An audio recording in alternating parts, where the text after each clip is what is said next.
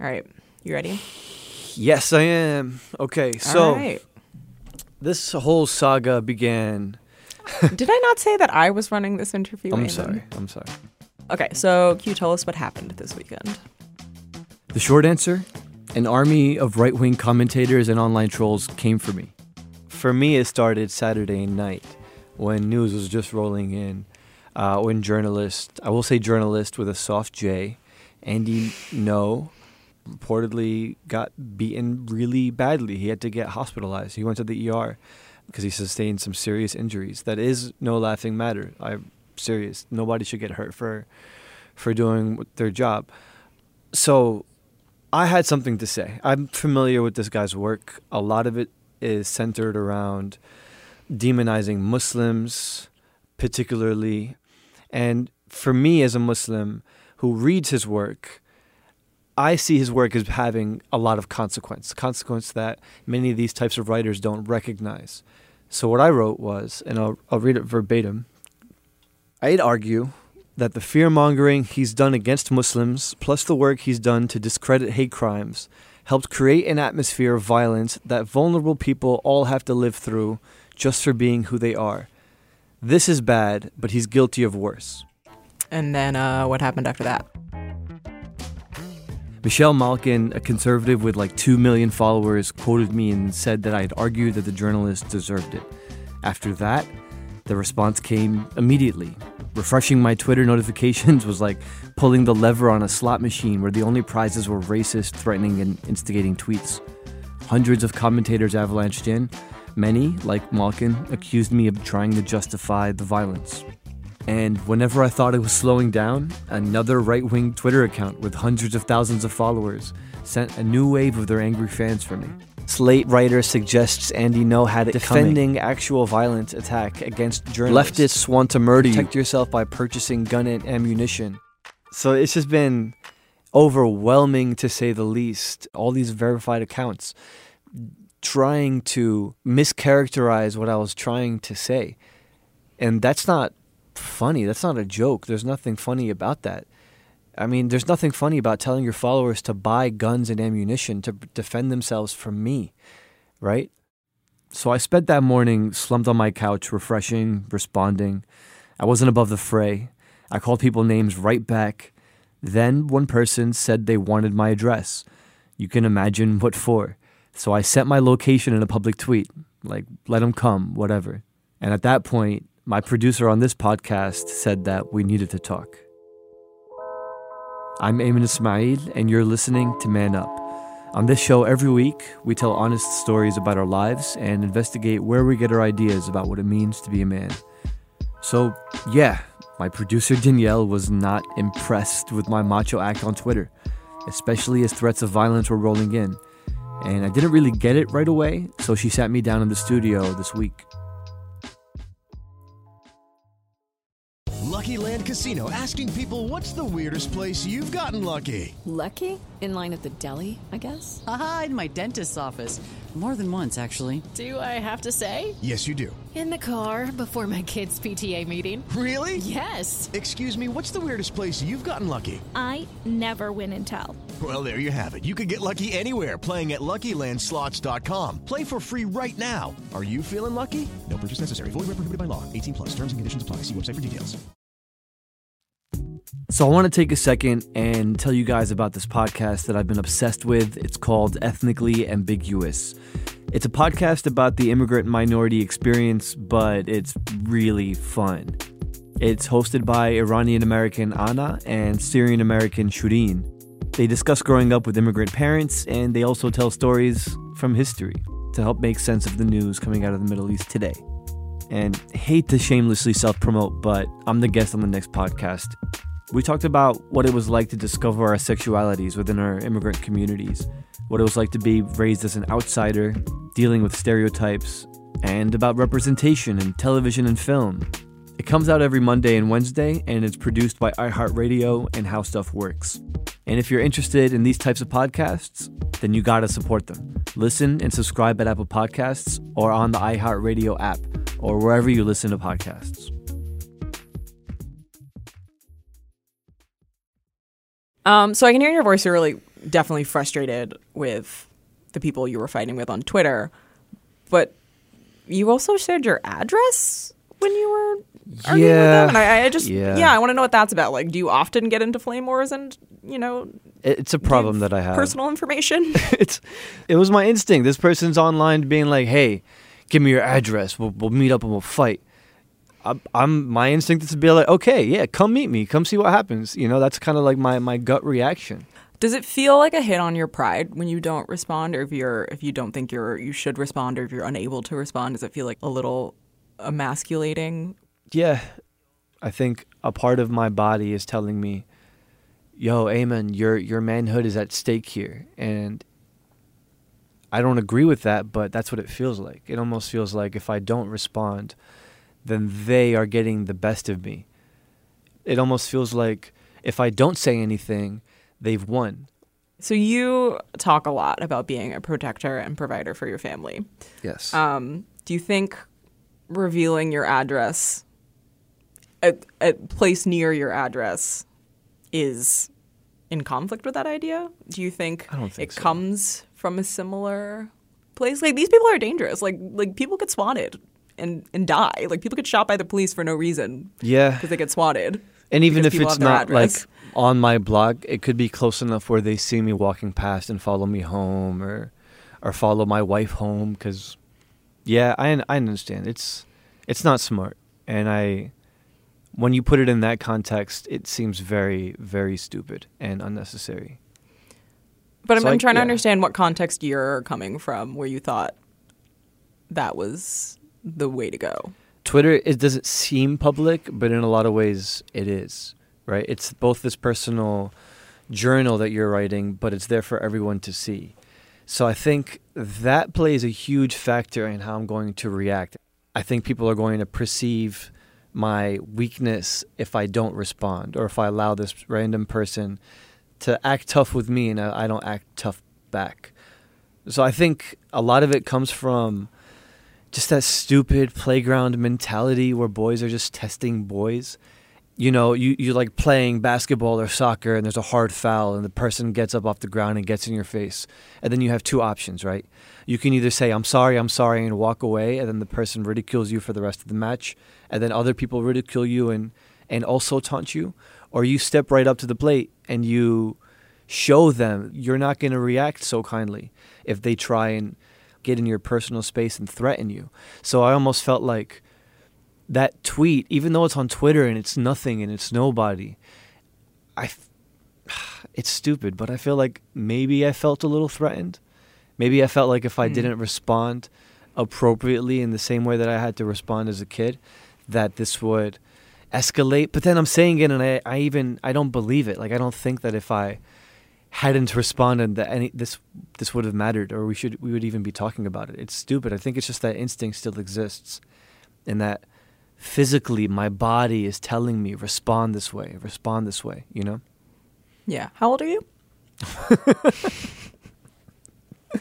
I know. I know. How this old is, are you? I'm I'm twenty-nine. I'm twenty-nine. Just the way you said it, you sound like. When was the mom. last time you were on a playground? A long time. A very a long, long time. time. Yeah. Okay. Just just wondering. it's, it, um, I know. It's relevant. It's stupid. And it's not worth the risk. That being said, I did get a little bit of satisfaction from sh- like calling this guy's bluff. I did I did like that, you know? So I, I didn't just stop there. I didn't just give him a location near where I live so he can meet me in case he wants to fight. I also tweeted a picture of himself back to him and laughed at the idea that someone who looked like that would be caught around my neighborhood. Like, that also to me is really funny. And then I screenshotted it and sent it to my friends who also live in the neighborhood, and we all had a nice little laugh. So I mean, okay, you keep saying that you need to get past it and you need to. I know it's embarrassing, but then you say "but" and fall right back. Uh, so how? But ha- but so how are you hard. actively trying to get past that and work on that and and change from those actions? It's um, my my mind has already been made, right? I've decided that that's not the person that I want to be. That that I've gotten past that first step. I can't afford to be that person anymore. There's there's too much at risk. That being said, my body wants to. My body knows what it knows, and it learned that from its experience on the playground. Does it feel like you've won once you responded, or does that feeling last of winning sometimes once you responded? Sometimes. Like, for example, when I'll screenshot it and send it to my friends so we in the group chat and we all laugh, that feels good. That feels like a W, you know? Uh, even if that person doesn't respond afterwards or adds like another qualifier, I still feel as though he tried and he failed, and that feels good, even though I have no way of knowing that that's what happened. It's time for today's Lucky Land horoscope with Victoria Cash. Life's gotten mundane, so shake up the daily routine and be adventurous with a trip to Lucky Land. You know what they say, your chance to win starts with a spin. So go to Lucky Land Slots dot com to play over one hundred social casino-style games for free for your chance to redeem some serious prizes. Get lucky today at Lucky Land Slots dot com. Available to players in the U S, excluding Washington and Michigan. No purchase necessary. V G W Group. Void or prohibited by law. eighteen plus. Terms and conditions apply. So do you often get into arguments like this on Twitter? I see as of thirty-three minutes ago, you've, you've still responded to the thread. Yeah, I was so, arguing with a grandma. So, yeah, does, it, does this happen a lot for you on Twitter? Yeah, it's, it's kind of an epidemic. It's kind of a problem in my life. I... um. Yeah, I don't know. I feel like, especially on the internet, when you're on Twitter, when you're on Facebook, there's this there's this anonymous factor that's at play. I think people feel more comfortable being aggressive if they have a computer to hide behind or a, a phone screen to, to tweet from. And so what ends up happening is people get way more confrontational. As a consequence of that, I feel maybe I'm I'm kind of experiencing the same thing. I'm also on my phone tweeting out uh, that I'm ready to fight too, which is not good, which is not healthy. And so this kind of happens a lot. I've I've I've had beef on every social media platform you can imagine. I had LinkedIn beef. You ever have LinkedIn beef? When someone messages you and says, "Hey, I saw your your your your videos. That ain't shit, blah, blah, blah." And then I'm like, oh, I, I went through your resume. You worked where? That's lame. And we just went back and forth for no reason. I didn't know it went down in LinkedIn like that. It goes down in LinkedIn, seriously. uh, I mean, the show's been going on for over a month now. Have you gotten any tips on how to handle that from what we've been doing? Or yeah, just, yeah. You know, has it, has it made you think in a different way? Yes. Uh, we, I did an episode where I interviewed Professor Samranjit Singh, who is a Sikh man who, who uh, he practices the Sikh religion. He wears a turban. So when he gets harassed, it's usually because people are confusing him for a Muslim. They don't even... So we talked about this because I, I, I explained to him, yo, I, I don't know how to respond correctly. I feel like there's no way to win. There's, there's no correct way to respond to bullying. And he told me something interesting. He he talked about how in his religion it preaches patience and optimism. So that taught him to, instead of trying to bully his bullies back, he's actually trying to reason with them. He wants to talk to them and explain to them how what they did is messed up. And he's actually had some success. So I want to try that. And I wonder how this would have been different if I told him, yo, I don't want to fight you. Actually, I want to talk to you. Why do you why do you feel like you want to fight me? Why do you want to know where I live? So on the episode with Samran that you mentioned, where you told the story of being harassed in the street, do do you, did you feel out of control in that situation? And do you feel like responding on Twitter feels like a situation where you can control something? Yeah, I'm I'm really happy you brought that up, because it feels like that situation and the kinds of messages that I'll get on Twitter are very paralleled, right? They they use the same language. So on the street, this guy, I mean, there was no way I could mute or block this guy, right? He's standing in my face. He makes his hand into uh, a gun with his like pointer finger and thumb and presses it up against my head and says, if if any of your cousins back home try and blow up this country, I'm going to blow your brains out, right? Like, that's that's something that happened in real life that I can't just tune out. but the difference is I, I didn't know how to respond, right? I was kind of just standing there thinking to myself, like, what is going on? This is happening. Like, this is New York City, broad daylight. Mm. Like, I don't know any other world. Like, I was born and raised, like, three miles away. So, like, I don't understand. Like, I feel like I let myself down by not mm. responding, by not having some kind of comeback uh, in, in, like, the heat of it, right? Or at least getting it on camera. Like, I mean, that was, like, another thought that I had. I was like, wow, this happened, and I just have to live with it. Like, that's it. And I, like, said something, but it was weak. I was like, just get out of my face. And then his f- drunk friend came, and they were both, like, whisked away into the into the city. And I was left think feeling like a victim. I left... I was just standing there feeling stupid, like, like I should have done something. I, I should have done more to prevent this from happening. And that I felt like if, if only, I was like running through all the scenarios in my head, if only I had said this. So when you're replying to these people, does it make you feel a sense of control that maybe you haven't had in certain situations in your life? I, I mean, I, I want to say yes. Like, have you convinced yourself that you'll, like, have the perfect comeback on the internet because you have time and you have editing and you have all, you basically have all the time in the world to respond and be like, and come back with, like, the perfect crack, you know? Yeah. And, and I wish I can do that in, in person when it happens in real life. But I think the difference is online, I can take that second to first react. I, I can read it, digest it, and then draft the perfect response. And then once I'm comfortable with the response, I can hit send, which is something I wish I can do in the moment when I'm confronting Islamophobia or racism in real life. So it's different in that way, where I can act like I have the reins, act like I'm in I'm in control of the situation, of the of the interaction. Can you say more about why you feel that way? Yeah, I mean... It's really awesome when someone comes at you, it's like trying to uh, be racist, and then you're able to respond and, and, and kind of feel like you have a witty comeback. And whether or not they feel owned or not, you kind of still walk away feeling like you own them. Um, so, for example, right, if, um, and this is a real message that I get all the time. If someone were to message me and say, oh, well, you must hate this person because you have a, a Muslim mind. And a Muslim mind thinks in this way. And if I respond to them with a stupid gif that shows, like, a brain pulsating uh, or anything where where I kind of, like, take the ga- take the wind out of their sails, that that makes me feel, when I walk away from that, like that I, I put on display basically for whoever else is going to see it, how this person failed. They were trying to get under my skin. They were trying to um, get me to to... to feel something that I didn't let them know that I felt. So so what are those, I guess, what are those feelings that you're trying to combat?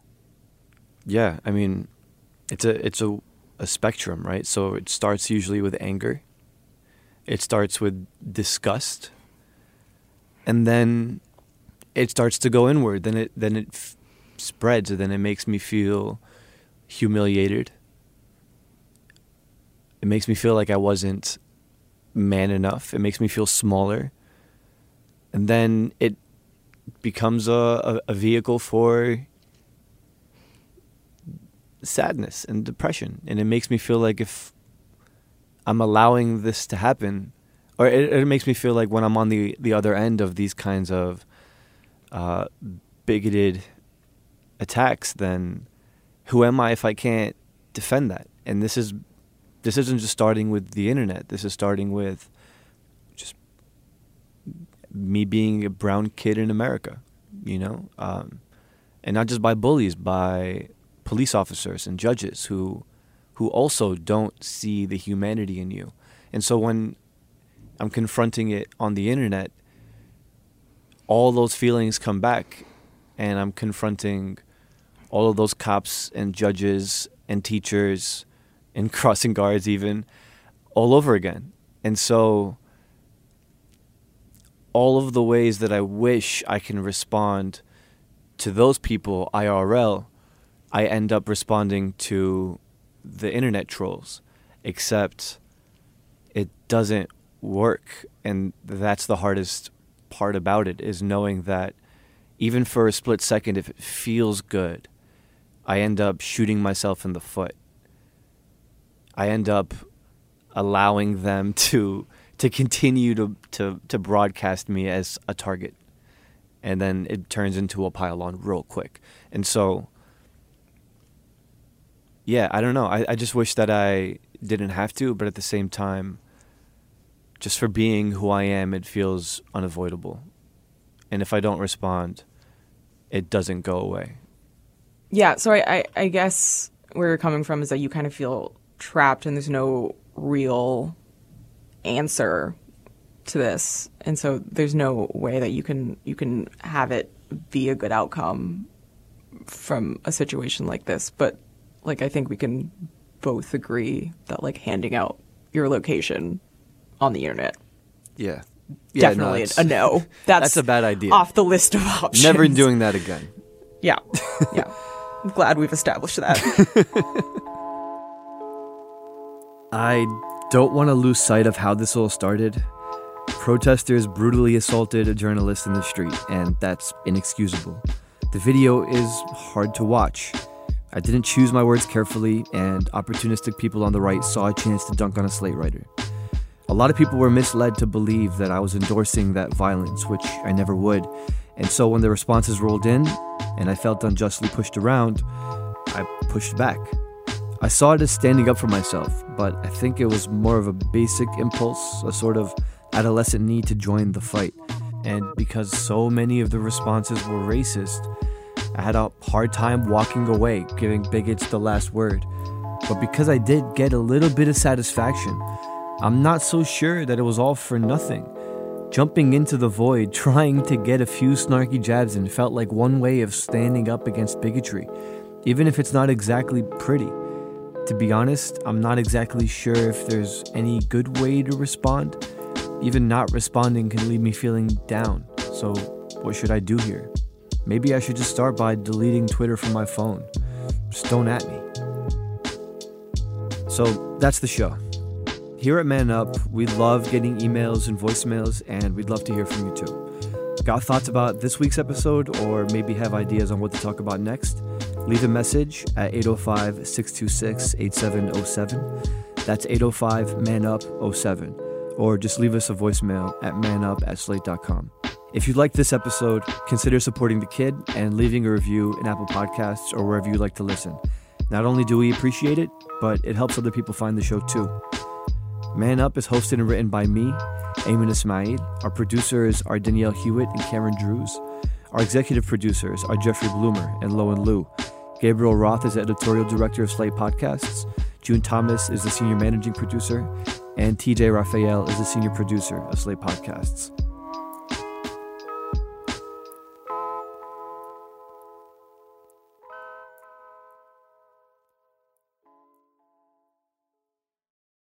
Hello, it is Ryan, and we could all use an extra bright spot in our day, couldn't we? Just to make up for things like sitting in traffic, doing the dishes, counting your steps, you know, all the mundane stuff. That is why I'm such a big fan of Chumba Casino. Chumba Casino has all your favorite social casino-style games that you can play for free anytime, anywhere with daily bonuses. That should brighten your day a little. Actually, a lot. So sign up now at chumba casino dot com. That's chumba casino dot com. No purchase necessary. V G W Group. Void where prohibited by law. See terms and conditions. eighteen plus.